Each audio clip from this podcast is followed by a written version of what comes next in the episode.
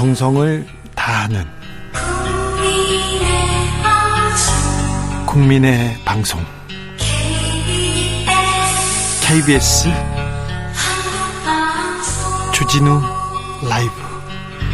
그냥 그렇다고요.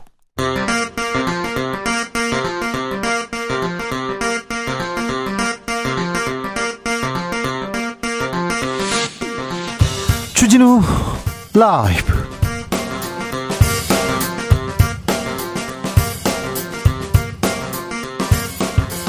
2022년 10월 7일 금요일입니다. 안녕하십니까. 주진우입니다.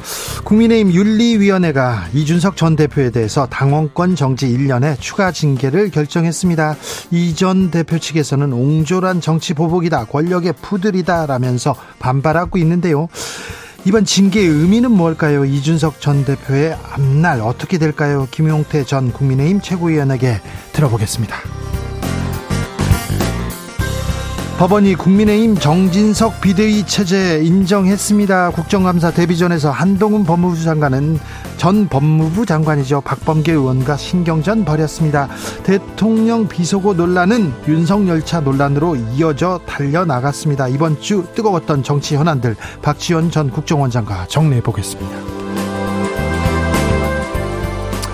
부산국제영화제 올해의 아시아 영화인상은 배우 양조위가 받았습니다.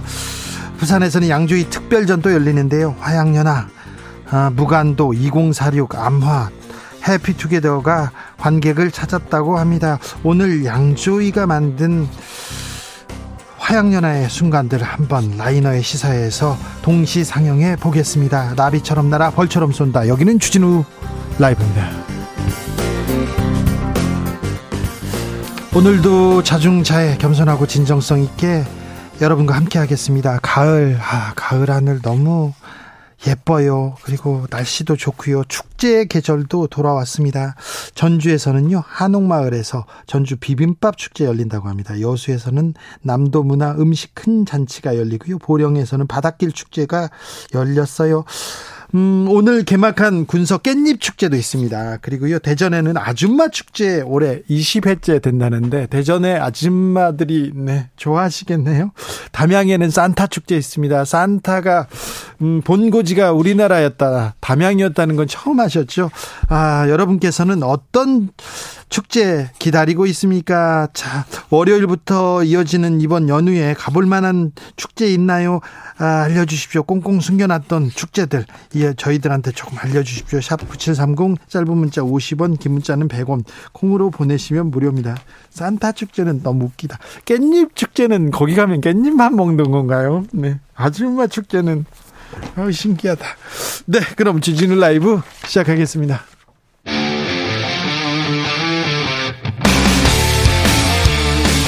탐사보도 외길 인생 20년. 주 기자가 제일 싫어하는 것은?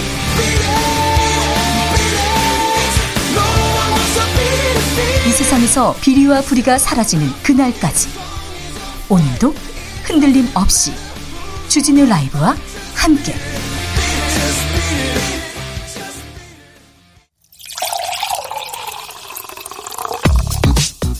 진짜 중요한 뉴스만 쭉 뽑아냈습니다. 주스. 국민의힘에서 9.19 합의 파기 얘기가 나오고 있어요. 네, 어, 북측의 미사일 군용기 도발에 한미일 군사훈련이 이어지면서 국민의힘 정진석 비상대책위원장이 9.19 남북 군사합의 파기 선언을 언급했습니다. 네.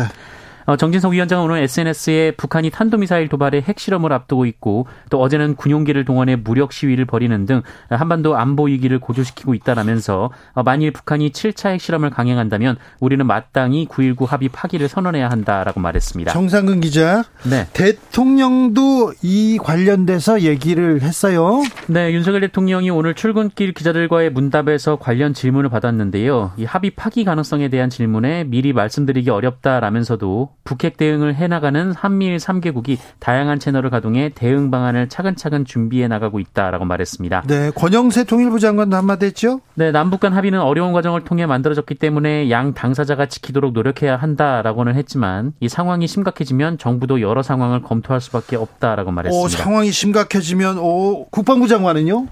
네, 지난 4일 국회 국방위원회 국정감사에서 관련돼서 발언을 했는데요. 북한은 합의 사항을 준수하지 않는데 우리만 준수하는 것은 바람직하지 않다라는 말을 했습니다. 강대 강으로 치닫습니다. 이럴 때일수록 평화, 대화 모색해야 되는데 발사에 발사로 비행기 출동에는 또 출동으로 핵 항모 재진입하고요. 훈련 시작되고 계속 이렇게 한반도의 긴장은 고조되고 있습니다. 가뜩이나 경제 어려운데 환율 어려운 상황에서 이렇게 아, 국내외적으로 이렇게 불안이 가중되면 음, 그 피해는 고스란히 국민들한테 오는데 이 부분 좀 지혜를 모아서 잘 풀어주셨으면 합니다. 아, 어려울 때일수록 이럴 때일수록 대화 평화를 모색해야죠. 국민의힘 윤리는 이준석 대표 당원권 추가로 정지했어요. 네, 국민의힘 중앙윤리위원회가 오늘 이준석 전 대표에 대해 당원권 정지 1년의 추가 징계를 결정했습니다. 네. 어, 이양희 윤리위원장은 관련 징계는 윤리위 내부에서 이견 없이 만장일치로 결정했다라고 밝혔고요. 어, 징계 사유는 당 전국위원회가 새로 당론을 의결했음에도 불구하고 어, 가처분 신청을 내서 의무를 위반했다라는 것이었습니다. 이 징계는 뭘 의미하는 걸까요? 이준석 전 대표는 어떤 생각을 가지고 있을까요? 잠시 후에 저희가 자세하게 이야기 들어보겠습니다.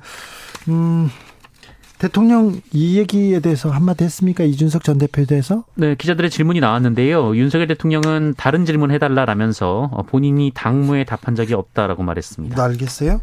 민주당 감사원장과 감사원 사무총장 고발하기로 했습니다. 네, 감사원 유병호 사무총장이 이관섭 대통령실 국정기획수석에게 보낸 문자 메시지를 두고 논란이 이어지는 가운데 네. 박홍근 민주당 원내대표는 어, 다음 주 최재해 감사원장과 유병호 감사원 사무총장을 고발 조치하겠다라고 밝혔습니다. 네. 이재명 민주당 대표 한미일 연합훈련에 대해서 비판 목소리 또 냈습니다. 네, 이재명 대표는 한미일 동해 합동 훈련에 대해 대일 구력 외교에 이은 극단적 친일 국방이라면서 일본을 끌어들여 한미일 군사 합동 훈련을 하면 일본 자위대를 정식 군대로 인정하는 것으로 해석될 수 있다라고 말했습니다. 네. 아, 국민의힘에서 이에 대해서는 어떤 얘기 나왔는지 좀 잠시 후에 또 들어보겠습니다. 정부는 여성가족부를 폐지하기로 했어요. 여성가족부를 폐지해야 여성의 인권 강화된다, 성평등 강화된다 이런 주장을 하네요. 네, 윤석열 대통령은 오늘 여성가족부 폐지에 대한 질문을 받고 여성, 가족, 아동, 사회적 약자들에 대한 보호를 더 강화하기 위한 것이다라고 말했습니다. 더 강화하기 위해서 폐지했다고요? 네, 김현숙 여성가족부 장관은 오늘 기자들을 대상으로 설명회를 열고 여성에 특화된 여성 정책으로 국민 기대에 미치지 못했다라면서 여가부 폐지로 남녀 모두를 위한 양성평등 정책을 추진할 수 있을 것이다라고 말했습니다. 자, 여성 정책 여가부가 국민 기대에 미치지 못했다. 그래서 폐지하겠다. 네. 대통령실 지금 국민 기대에 미치지 못하고 있습니다. 대통령실도 좀 분발해 주시기 바랍니다. 윤석열 대통령 처가의 양평 공흥지구 특혜 의혹 사실이라는 감사 결과가 있었습니다. 네, 윤석열 대통령의 장모이자 김건희 여사의 어머니인 최모 씨가 경기도 양평군 일대 아파트를 개발하면서 각종 특혜를 받아 막대한 이익을 챙겼다라는 의혹이 제기된 바 있는데요. 어, 이와 관련해 경기도가 감사를 벌여왔는데 어, MBC는 어제 이 감사 결과 당시 불거졌던 의혹이 대부분 사실로 확인됐다라고 보도했습니다. 자, 그러면 인허가에 특허가 있었다는 건가요? 특혜가? 네. 어, 감사 보고서는 준공 기가, 기한을 1년 8개월이나 초과하고도 이 장모 최모 씨가 아파트를 짓게 된 과정에 특혜가 있었다라고 밝혔습니다. 어, 최씨 회사가 인가 변경을 신청하지 않았고 양평군도 필요한 행정 처분을 하지 않았다라는 건데요. 어, 이 과정에서 공무원과의 유착관계 의혹이 있다라고 봤다 합니다. 그리고 개발 이익을 많이 받는데 나중에 개발 이익금 하나도 안 받았잖아요. 네, 최씨 가족회사인 시행사가 공사비와 설계비 등을 부풀려서 개발 이익을 30억 원 정도 줄여서 신고했고 어, 이에 따라 이익대로 내는 개발 부담금을 8억 원 정도 덜 냈다라는 의혹도 있었는데 처음엔 개발 이익금을 안 냈다가 문제 되니까 또 나중에 냈어요. 네, 이것도 사실로 봤고요. 이 공흥지구 땅 취득 과정도 농지법 위반으로 봤습니다. 혹시 대통령이 여기에 대해서 얘기했습니까? 대통령실 대변인실 측에서 얘기를 했는데요. 이 경기도는 지난 대선 기간 양평 공흥지구를 찍어서 감사를 감사를 한 후 수사를 의뢰했다라면서 감사의 최소한의 객관성을 담보하지 못했다라고 주장했습니다. 또한 경기도 감사실은 대장동 비리, 백현동 비리에 대해서는 침묵했고 법인카드 의혹도 선거가 끝난 후에야 수사를 의뢰했다라고 비난했습니다. 네, 공흥지구 얘기하다가 또 백현동, 대장동으로 이렇게 넘어갔군요. 아, 고등학생이 그린 윤석열차 그 만화를 두고 뭐 좀 논란 이어집니다. 그러다가 논란 이어지다가 갑자기 이거 표절이다 이런 얘기를 했어요. 그런데 원작자가 표절 아니다 이렇게 또 밝혔습니다. 네, 영국 출신 프리랜서 기자 라파엘 라시드 씨가 지난 2019년 영국 일간 더 선에 실린 만평, 그 영국 총리 열차를 그린 작가 스티브 브라이트 씨에게 문의를 해서 받은 이메일 인터뷰 내용을 자신의 SNS인 트위터에 공개했습니다. 어, 라시드 기자는 윤석열 정부는 전국 학생 만화 공모전에서 카툰 부분 금상을 받은 윤석열 차가 어, 본인의 풍자 만화를 표절, 표절했다 어, 이렇게 주장하고 있다면서 이에 대한 입장을 물었는데요.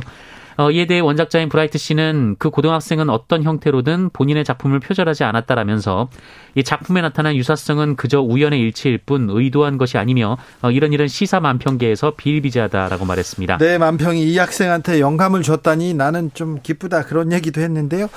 아, 라파엘 라시드 기자가 취재를 많이 했는데요. 저희가 들어볼게요. 좀 그리고 또 외국에서는 그리고 외국 기자들은 이 논란 어떻게 보고 있는지 좀 살펴봐야 되겠습니다. 음. 국민의힘에서 문재인 정부 당시 임명된 기관장들 사퇴 압박 이어지고 있는데 오늘도 또 그런 얘기가 있었어요. 네, 권성동 국민의힘 의원이 오늘 국회 과학기술정보통신방송통신위원회에 원자력 안전위원회 등에 관한 국정감사 자리에서 어, 김재남 한국원자력안전재단 이사장이 어, 정의당에서 탈핵위원장을 지낸 것을 언급하며 어, 원자력 발전을 전제로 해서 운영되는 안전재단 이사장을 자신의 신념에 반해 이렇게 뻔뻔하게 운영하는 건지 이해할 수 없다라고 주장했습니다. 네. 그러면서 정치인이라면 소신이 있어야 한다라며 부끄럽지 않느냐라고 쏘아붙였고요. 어, 혀 깨물고 죽어야 한다라는 말을 하기도 했습니다. 앞에다 대놓고 앞에다 대놓고 혀, 혀 깨물고 죽어야 한다고요? 네, 아울러 김재남 이사장이 정의당에 있다가 문재인 정부에서 일을 한 것에 대해서 이둥지 저둥지 옮겨 다니는 뻐꾸기라고 주장하기도 했습니다. 뻐꾸기 혀 깨물고 죽어야 한다. 네. 음, 무슨 뜻인지는 알겠으나 너무 거친 거 아닙니까? 너무 거친 거 아닌가요? 아이고, 아이들이 볼까 무섭네요. 혀 깨물고 죽어야 한다니요. 참.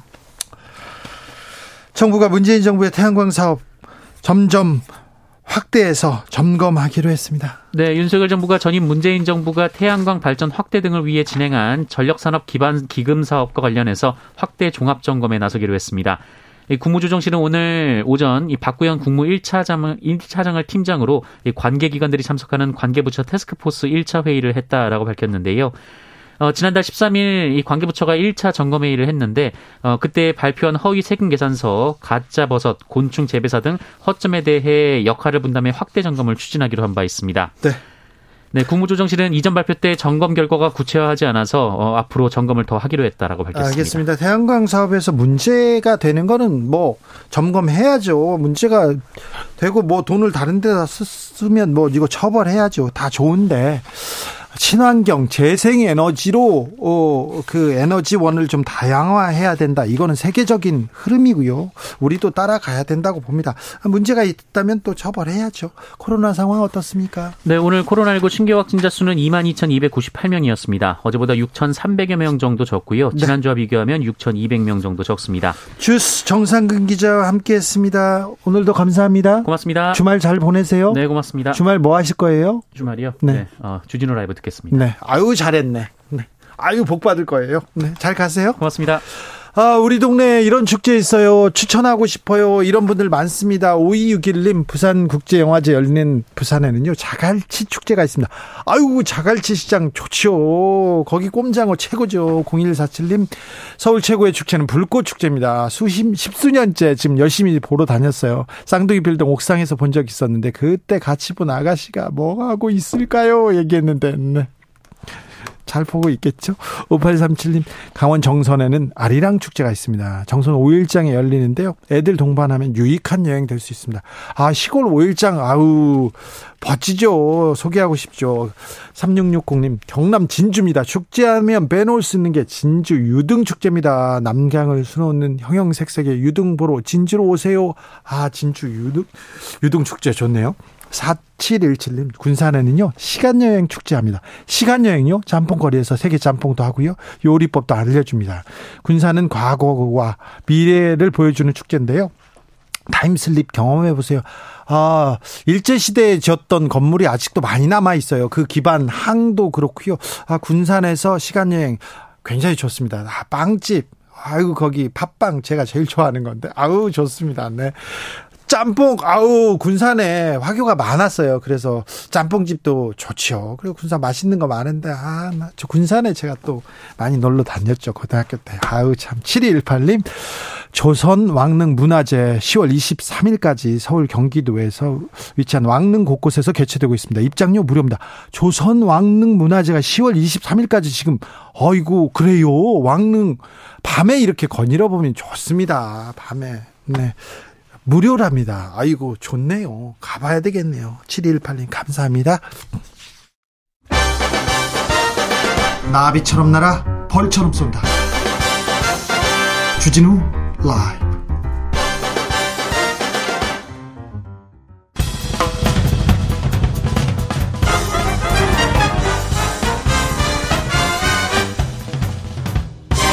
훅 인터뷰. 모두를 위한 모두를 향한 모두의 궁금증 훅 인터뷰.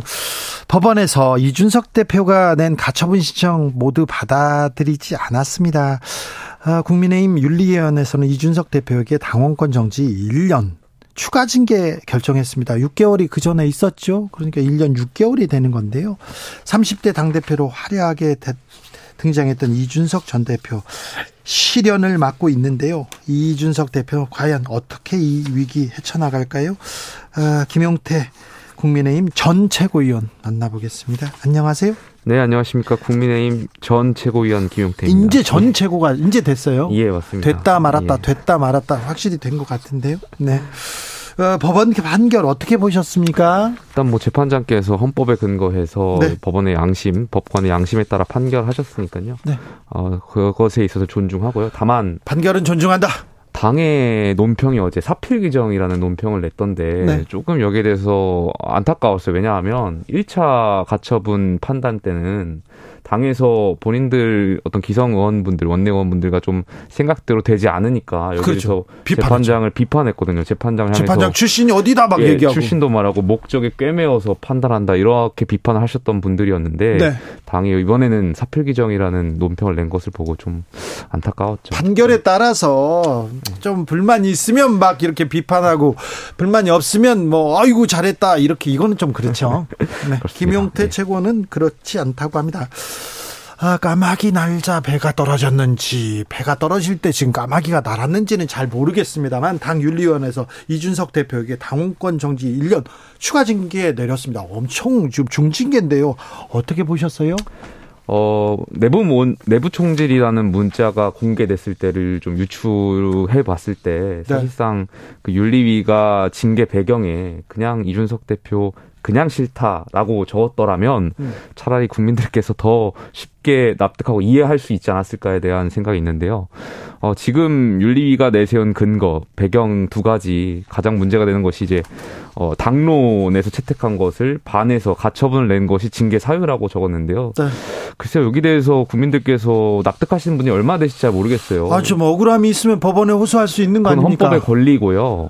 헌법에 명시되어 있는 권리고 또 과거에 저희 당에서 공천, 뭐 총선이라든지 지방선거에 불복해서 탈당해서 당의 어떤 결정을 무시하고 탈당해서 선거를 치른다든지 아니면 여기에 대해서 불복해서 가처분 신청을 걸었던 지금 현역 의원들 굉장히 많으신데 네. 여기에 대해서도 그러면 윤리위가 같은 잣대를 들이댈 수 있느냐. 네.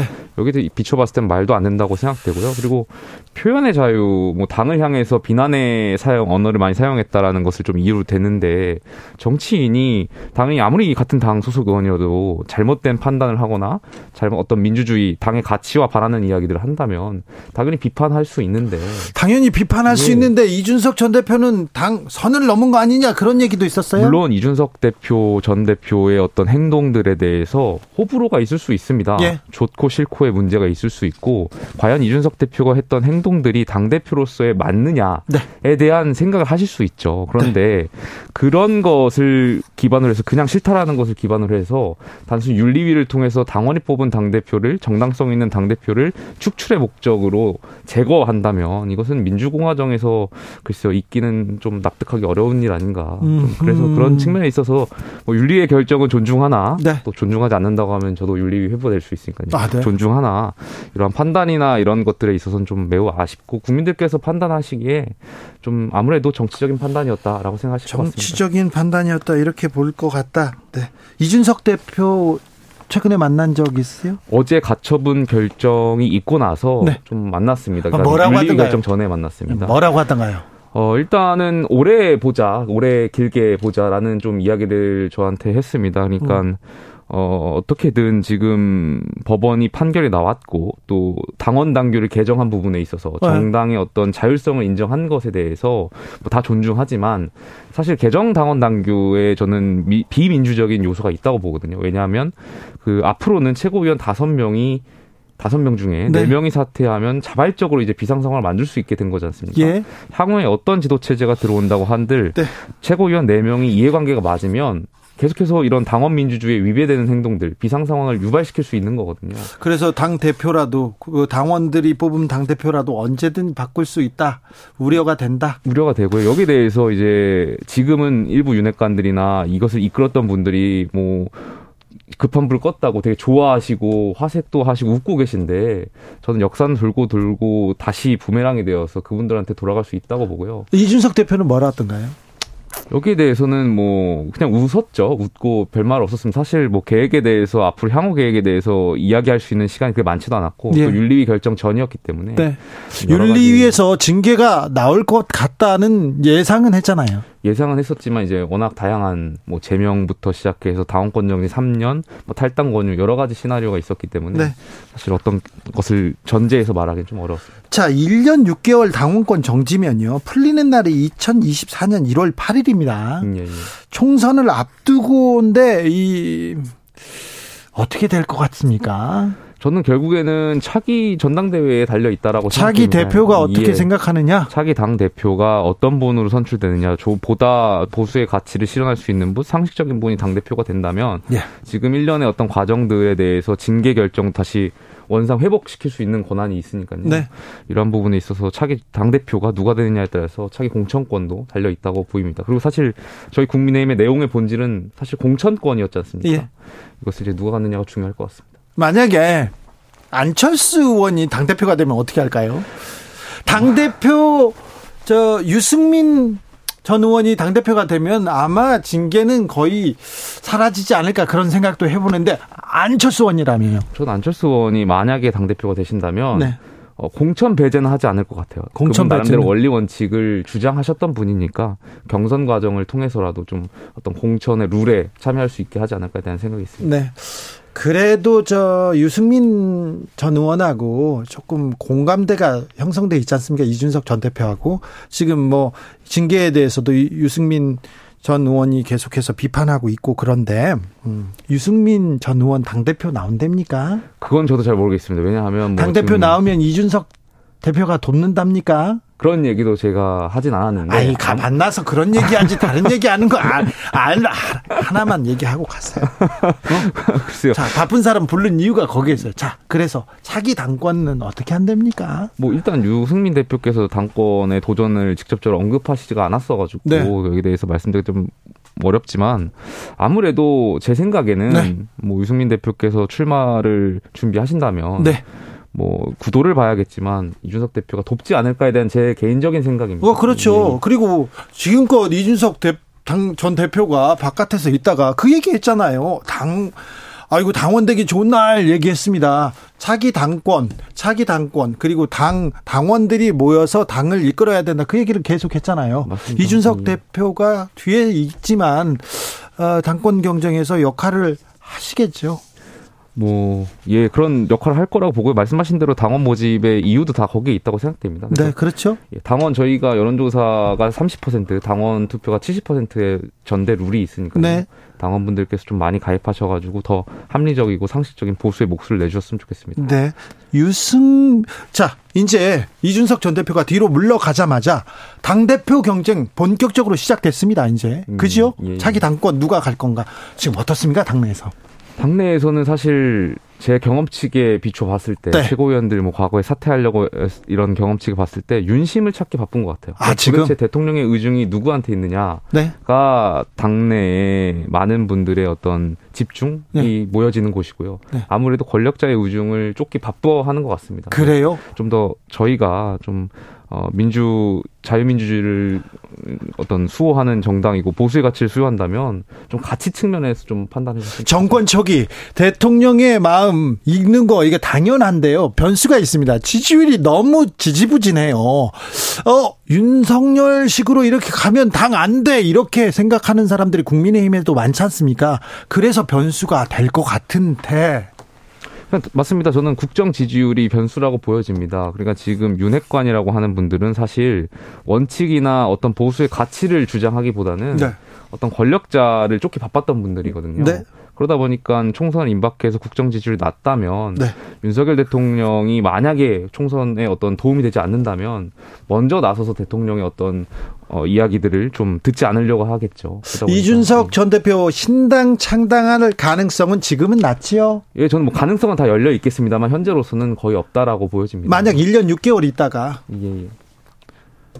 자, 총선에도 못 나가게 하고 뭐도 못 하게 하고 하면 그러면 이거는 뭐 정치 생명 끊는 거야 그러면서 움직일 수도 있지 않습니까? 그때 가서는 만약에 정말 가능성이 있겠죠. 그런 선택의 어떤 하나의 방법이 될 수 있는데 현재로서는 제가 알기로는 고려하고 있는 대상은 아닌 걸로 현재는 아닌데 예, 현재로서는 당원 배가를 통해서 전당대회 어떤 역할 그렇죠. 해야겠죠. 전당대회에 대한 역할, 전당대회 당권 경쟁이 일단 본격적으로 시작됐다고 봐야 되겠네요. 당권 경쟁을 보고 누가 당권을 잡느냐, 그리고 당을 어떻게 이끌어가느냐, 공천을 어떻게 하느냐, 또 음. 변수가 있겠네요.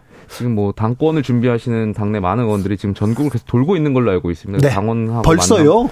뭐 나름대로 뭐 어떤 것을 잡아서 세미나를 잡아서 네. 당원 간담회를 좀 하는 걸로 알고 있습니다. 다 좋은데 당권도 잡고 당원들도 만나고 좋으는데 좀 민생 경제를 좀 챙겨달라고 좀 그것도 좀 해, 얘기해 주세요. 예, 꼭 전달하겠습니다. 알겠습니다. 여기까지 듣겠습니다. 김용태 전 최고위원 만났습니다. 감사합니다. 감사합니다. 교통정보센터 다녀올게요. 유하영 씨.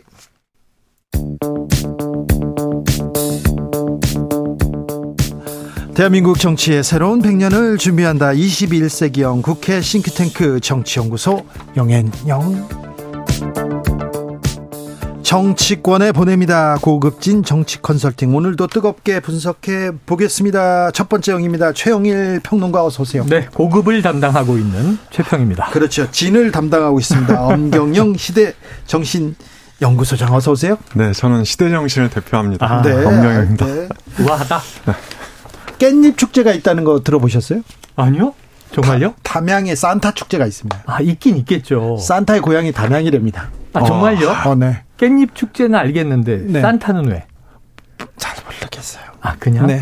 아, 산을 타야지 깻잎을 따나요? 아, 잘 모르겠습니다. 네. 네. 그리고 지금 어, 대전에서는 20년 된 아줌마 축제가 있답니다. 어, 정말요? 네. 어, 네.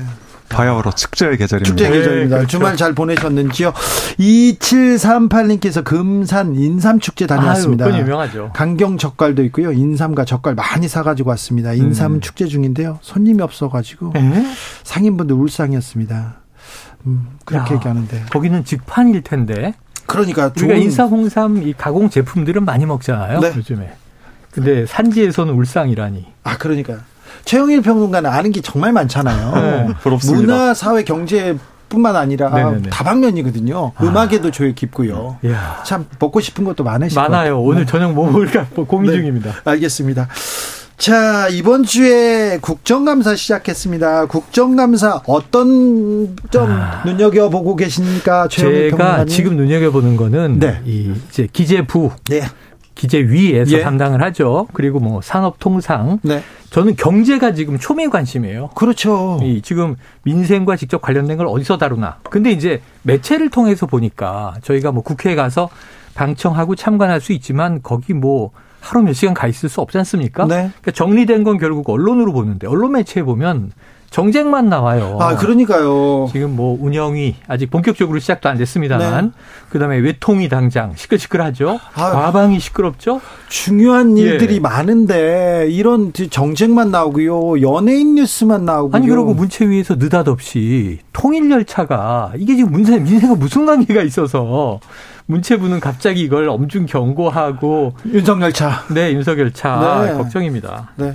어떤 걸 보, 네. 주목해서 보고 있습니다. 여러 가지 쟁점이 참 많은데요. 네. 그래도 우리가 짚을 건 짚어야죠. 이번 주 국정감사는 감사원 논란이 핵심이 있지 않았나. 아, 감사원에서 너무 남겨놨습니다. 네. 국정감사해야 되는데 감사원에서 큰 감, 네. 네, 네. 감사 논란이 있었습니다. 네, 맞습니다. 그래서 문재인 전 대통령 사면조사 시도를 했잖아요. 네. 그런데 이게 논란이 커지고 있는데요. 어, 제가 보기에 논란이 커지고 있는 것은 윤 대통령 지지율과 연관이 있다. 음. 그러니까 우리가 보통 대통령의 자원을 크게 세 가지로 분류하잖아요. 네. 첫 번째가 이 당선 득표율, 그리고 음. 두 번째가 어, 여당 의석수, 세 번째가 지지율인데 네. 이거 세 개 다 안 좋단 말이죠. 아. 네, 그리고 예전에 1993년에 김영삼 대통령이 노태우 전 대통령 일곱 비리 수사를 했어요. 네. 이때 이제 지지율이 한뭐 80% 넘었는데 이때 아. 감사원 조사 아무 문제가 없었어요. 네. 그리고 이제 어, 이 98년에 김대중 대통령도 김영삼 전 대통령 외환 위기 네. 비리 의혹을 수사를 했는데 이때도 이제 지지율이 한 70% 되다 IMF. 보니까 문제가 전혀 없었던 거죠. 네. 그런데 이번 윤석열 대통령은 지지율이 조금 낮다 보니까 네. 조금 네. 음. 조금 낮다 퍼센트는 보니까 안 됩니다. 퍼센트는 네. 이 감사원 조사 자체가 네. 정치 쟁점화 고 논란이 된다. 아. 아, 이런 이제 문제가 있는 것 같아요. 지지율이 문제가 아닌 것 같아요. 감사원에서 감사를 음. 착착착착 해놓고 이것 좀 물어봐야 됩니다. 이게 없이 그냥 툭 오지 않았느냐 이런 또 아, 의혹도 있어요. 그러니까 이게 아까 엄 소장님 말씀에 일견 동의하면서도 이게 물고 물려서 닭이 먼저냐 달걀이 먼저냐 이게 돌고 도는 악순환인데 자 이러면 지지율이 낮기 때문에 이게 비판받는 거다. 특히 더 지지를 못 받으니까. 근데 역으로 지지율 때문일 수도 있고 아니면 그게 뭐 이제 이 윤정부의 국정 과제일 수도 있고 기조일 수도 있습니다만 자꾸 뭔가를 파는데 음. 절차가 뛰어넘어지고 점프업이 되죠. 그리고 막 직거래를 하고 그다음에 이게 하명처럼 보여지고 대통령은 아니라고 하시는데 도스태핑 때마다 나는 모르네 하는데 누가 봐도 이건 대통령실이 아니면 누가 이렇게 지시했겠어? 문자가 나왔어요. 문자가 툭 튀어나오고 뭐 이건 보고를 하는데 이게 무식한 소리 말라는 뜻입니다. 이렇게 하면 그럼 이제 언론 뭐 특정 언론이라고는 합니다만 확대하면 대다수 언론 여기에 반기를 제기하는 뭐 민주당, 야당 더 나가면은 이 대통령이 지금 일 잘 못하고 있다, 무능하다 이렇게 보는 또 적지 않은 국민들 다 무식한 사람들로 만들어버리는 말을 감사원 사무총장이 한 거거든요. 근데 그것도 대통령실에 이른바 왕수석에게 마치 보고하는 것처럼 하다 보니까 하명이 있었으니 보고를 하지 아니 지금 하나하나 해명 기사 보도자료 나가는 걸 왜 대통령실에 감사원이 보고합니까? 바로 전날 대통령은 그런 말씀을 하셨잖아요. 네. 아 이거 헌법기구 아니고 독립기구다. 내가 언급할 사안 아니다. 근데 이 일이 터지고 나니까 대통령의 발언의 뉘앙스가 조금 바뀌었어요. 나는 개입하지 않지만 감사원도 대통령 소속이다. 이렇게 얘기를 한단 말이에요. 어, 말이 바뀌었어요. 주류가 약간 바뀌었다니까요. 결국은 그래서 결국은 이런 일을 보면 아 그러면 대통령 소속이니까 대통령실과 소통할 수 있는 거 아니냐. 근데 소통의 내용이 국민들이 보기에 깔끔하지가 않잖아요. 그러니까 이런 문제 때문에 네, 그러니까 그 지지율이 낮아지는 원인을 선제적으로 이게 대통령이 되게 좋아하시는 발언이에요. 선제적으로 대통령실이 제공하고 있는 상황 아니냐. 네, 절차에 그런, 네. 맡겨두면 좋죠. 네, 그런 측면이 있는데요. 음. 사실 이제 감사원 사무총장이 국무회의에 참석하는 거 아시죠? 네네, 참석하죠. 네, 국무회의에 참석하고 있습니다. 배석하고 있는 거죠. 네네네. 공식 멤버는 아니니까. 근데 문재인 정부 때도 계속 해왔어요. 음. 그래서 감사원은 대통령 소속이 돼 직무에 관해서는 이 독립적 지위를 갖는다. 이게 이제 우리가 헌법에도 규정돼 네, 있고 네. 감사헌법에 규정돼 있는 거잖아요. 네, 그런데 이것을 어느 정권이나 전 정권에 대한 조사, 수사 이렇게 활용해 왔단 말이죠. 네. 전 그런 면에서 이번에 조금 건설적으로 어. 예를 들어서 이제 감사원은 두 가지 기능이 있단 말이죠. 하나는 회계 감사, 또 하나는 직무 감찰 두 네. 개가 있는데 아, 그러니까 예전부터 회계감사 기능을 국회로 이전하다 이런 얘기도 있고요. 음. 또 직무감찰에 대해서 이번에도 직무감찰 논란이 되고 있는데 이것을 감사원법에다 예, 좀 더 구체적으로 이렇게 적시하자. 그래서 여야가 좀 감사원에 대한 전반적인 개편안을 음. 이번 기회에 만들면 어떻겠느냐 이런 생각이 듭니다. 감사원의 음, 감사에 대해서 국민들이 조금 의아해하는 부분이 있어요. 네네. 확실히. 그러니까 왜냐하면 말씀하신 대로 기관에 대한 회계 감사라든가 일반적인 직무 감사라든가 좀 이상하다. 네. 근데 이런 전현희 뭐 권익위원장 근태가 문제다. 네. 지각이다. 대대적으로 막 감사를 합니다. 아주 뭐 탈탈 털렸다 이런 표현을 쓰라고요. 전 위원장은. 그런데 이번 게 서해 공무원 피격 사건이에요. 사건. 이걸 사건이 아니라 그 기관의 직무로 본다면 그 뭐 대통령 청와대 과거 전 정부의 청와대부터 해경, 뭐 군, 통일부 다 감사할 수 있다고 봐요. 네. 이 사안에 대해서. 그 이거 정기 감사가 아니라 특별 감사가 벌어지는 거죠. 그런데 이게 검찰이 지금 수사하고 있어요. 보통 감사가 끝나면 어, 이거 문제가 있는데 직무상 그러면 수사로 위법했는데 그러면 수사 의뢰를 하고 그러니까 선우라는 게 있는데 조직기관 간에도 우리가 공권력 사정기관이라고 부르는데 감사원은 감사하는데 검찰은 이미 수사 들어가 있고 그럼 왜 감사를 뭐하러 갑자기 하는 거죠? 지금 감사원 감사가 좀 이상해요. 한쪽만 해요. 티나요. 막 아니 이런. 민주당이 지금 34개 자. 하고 있는데 다 전임 정부가 기관장으로 있는 곳만 주로 털고 있다는 거예요. 그래서 감사원의 또 역할에 대해서 좀 고민해 보자. 건설적으로 거기까지 나가야 될 것 같습니다. 네. 지금 감사원이 국민들한테 신뢰를 못 받고 있어요. 국민들이 감사하다고 생각하지 않습니다. 그 부분 좀좀 주목해 주시고 조금 헤아려 주십시오. 음, 윤석열 차 논란은 이제 그만두겠죠. 아유, 왜 그... 윤석열 차 고등학생이 네. 그림을 그렸는데 이걸 또 문체부가 나서고 나중에 또 표절이라고 하다가 표절 음. 아니라고 했으니 원작자가. 끝, 네, 끝나겠죠. 끝나겠죠. 끝나야죠. 그리고 지금 한 가지는 이제 문체부의 해명도 조금 이 엄격하게 정리를 해줘야 될 것 같아요. 이 그림을 그린 고등학생을 문제, 문제 삼는 게 아니다.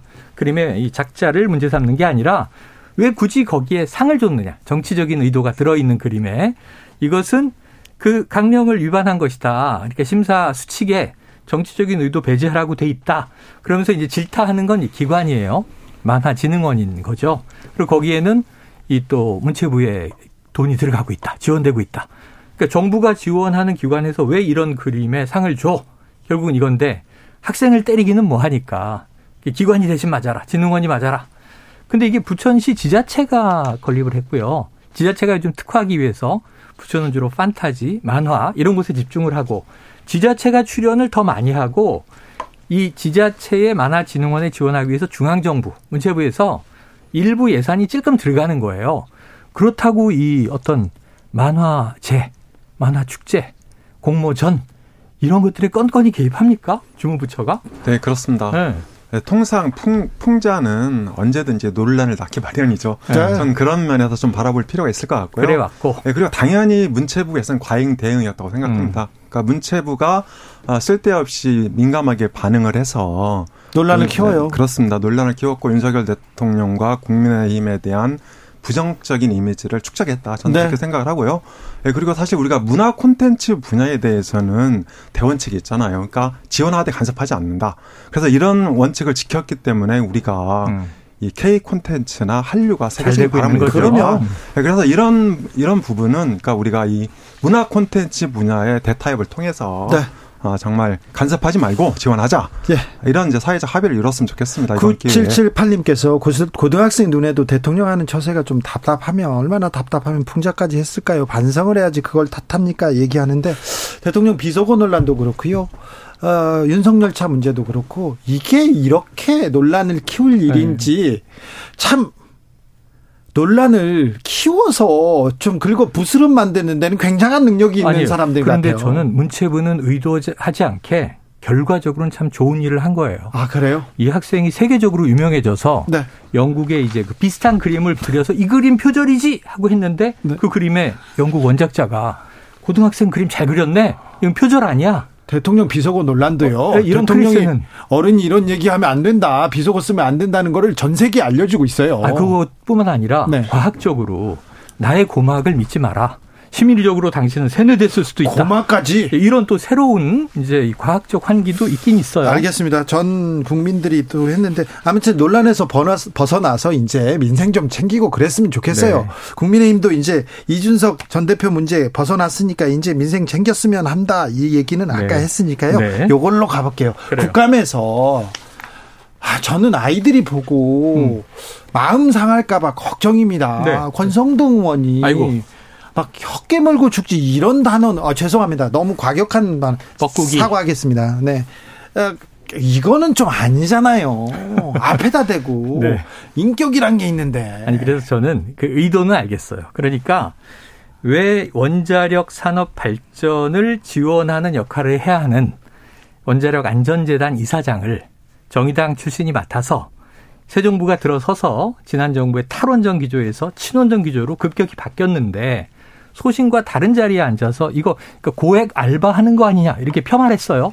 아니 자리를 폄하한다고 권 의원 본인이 말씀하셨지만 사실은 굉장히 모욕을 준 거죠. 그러다 못해 끝에 나온 말이 뻐꾸기는 왜 다른 둥지에 알을 낳는다고 하잖아요. 그걸 빗댄 걸로 이제 해석이 되는데 그러면서 이게 이 정도면 이게 혓개물고 뭐 어떻게 해야 되는 거 아니냐 하는 표현까지 등장을 해서 이게 좀 시끌시끌 논란이 됐습니다. 그런 저는 아, 국회의원의 품위, 품격, 특히 언어의 절제.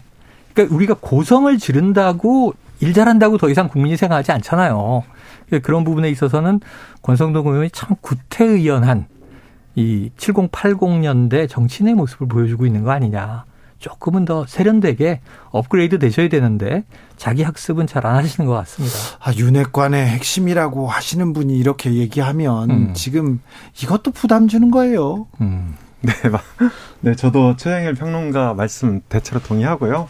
네, 그리고 정말 아, 국회의원이 국민을 음. 대표하는 만큼 품격을 갖는 건 당연한 거죠. 네, 다만 어, 저는 이제 그 탈원전 문제라든지 그리고 어, 이 방통위 국감에서도 논란이 됐는데 전영이 이 그러니까 한상혁 방통위 원장 그리고 어, 전현희 예, 네, 권익위원장. 권익위원장 이런 분들의 진퇴 논란이 계속 되고 있잖아요. 네. 그래서 저는 그러니까 이 그러니까 윤 정부의 국정 조율 현안이라든지 주요 정무직 그 이 공무원들이 전 대체로 좀 자리를 좀 지금쯤 물러나야 되는 거 아니냐 내려놓고 저는 그럴 필요도 있다고 봅니다. 그게 전반적으로 아 윤석열 정부가 이제 취임한 지 5개월 됐잖아요. 네네. 그러니까 정말 그 윤석열 정부 뜻대로 한번 국가를 좀 운영해 보고 정부를 좀 효율적으로 좀 네. 굴려왔으면 좋겠다 그런 기회를 주자. 저는 엄수영 저 말씀에도 동의. 아니 그런데 박근혜 정부 때도 비슷한 일이 있었잖아요. 음, 항상 예, 항상 이렇게 블랙리스트 문제도 있었고. 문재인 정부 때도 블랙리스트로 문재인 정부 예, 들어왔을 장관이 막 실형 받고 그랬잖아요. 네, 문재인 정부 들어왔을 때 박근혜 정부 인사들이 장관. 계속 앉아 있었어요. 네. 이제 그때하고 지금 조금 다르다. 그러니까 지금은 사회적 합의를 상당히 예, 그러니까 실무자들 중심으로 그런 일이 많았어요. 음. 근데 지금은